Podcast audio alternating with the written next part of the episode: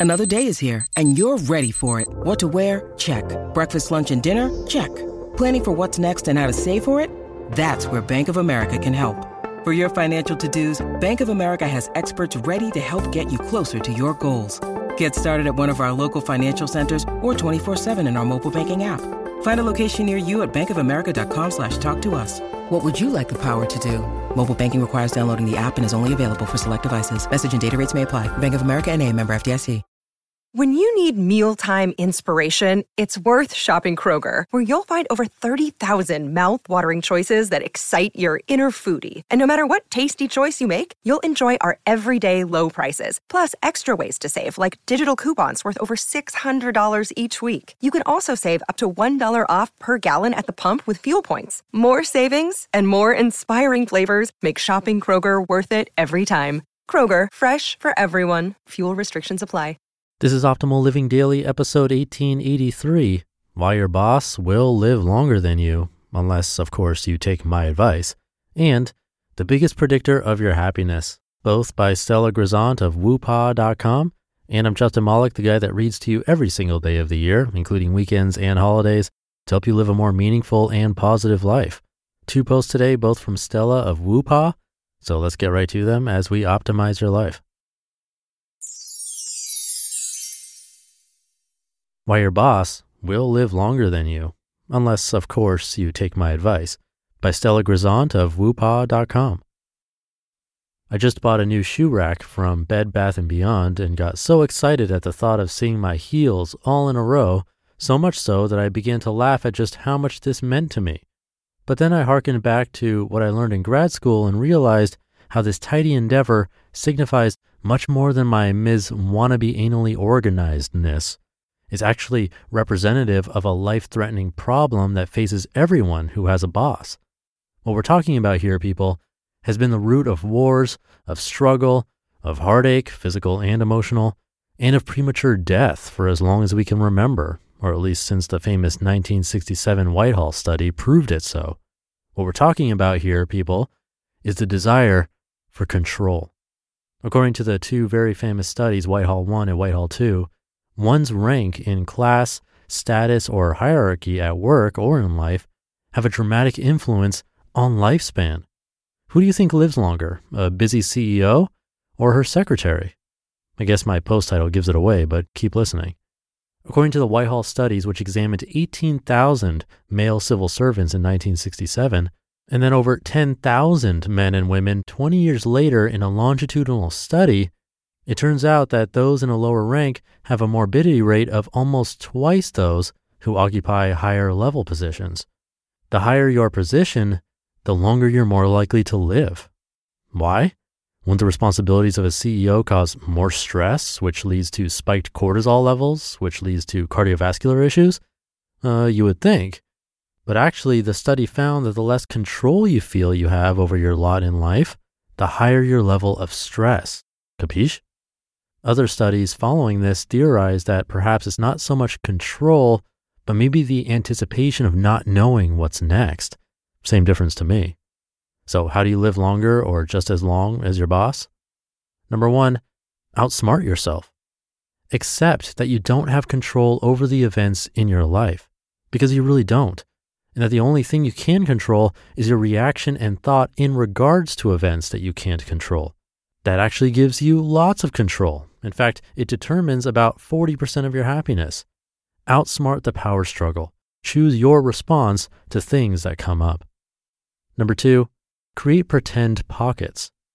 So maybe you can't control the fact that your company's biggest competitor just came up with the next best thing to sliced bread, that your baby cries at night, or that the train is late. But you can create pretend pockets of control. Pretend pockets of control are little things that you do for yourself to make you feel like you do actually have control in life. This could be making sure you get to the gym no matter what every morning, or it can be eating healthy, or it can be organizing your shoe closet. Number three, accept it all, but create with intention. This means accept whatever comes your way as information and an opportunity to create something new and better if what you got wasn't exactly what you wanted. For example, you thought he was the one, but getting dumped over lunch might mean he's not. Accept that. learn from the information you gathered during the relationship, and continue to intend on finding love, but the kind that actually does X, Y, and Z. This also means forgiving yourself. Like if your pretend pocket is going to the gym every morning and you don't make it this week, accept that other things got in the way and continue to intend on a healthy lifestyle. Start going again tomorrow.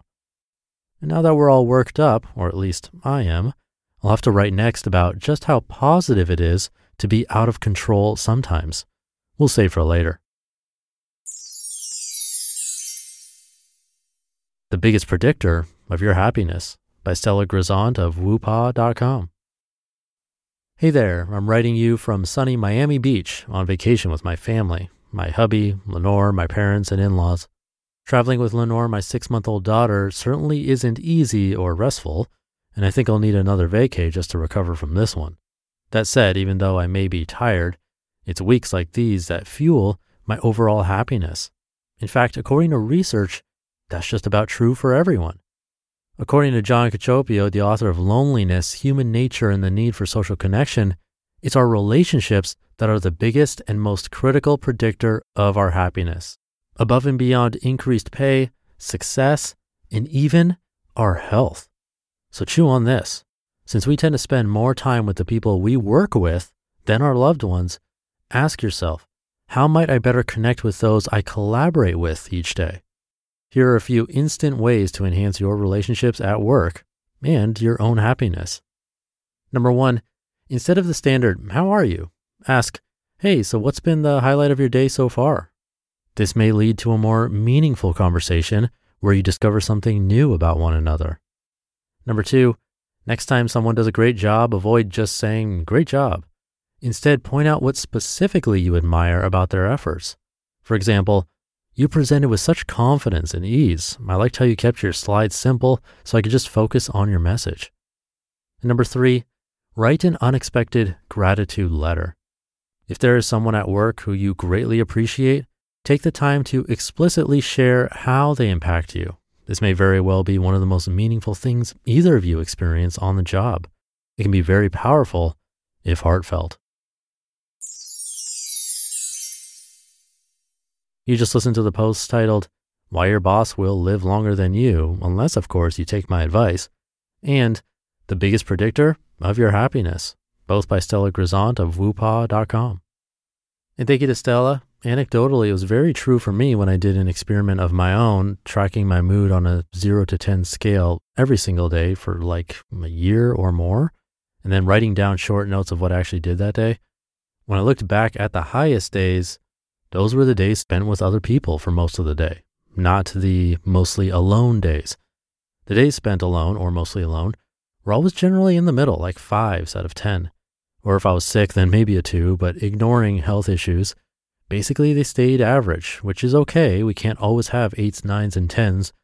But to get that high, in my experience, you really need to enjoy other people's company. 2020 made that extra difficult for many, but hopefully you can still find ways to connect and now have a greater appreciation for that connection and spend time curating who is in your life and helping you reach those higher mood scores. So take note of that today and this weekend. I'll leave it there for today. Hope you're having a great start to your weekend, and I'll be back tomorrow where your optimal life awaits.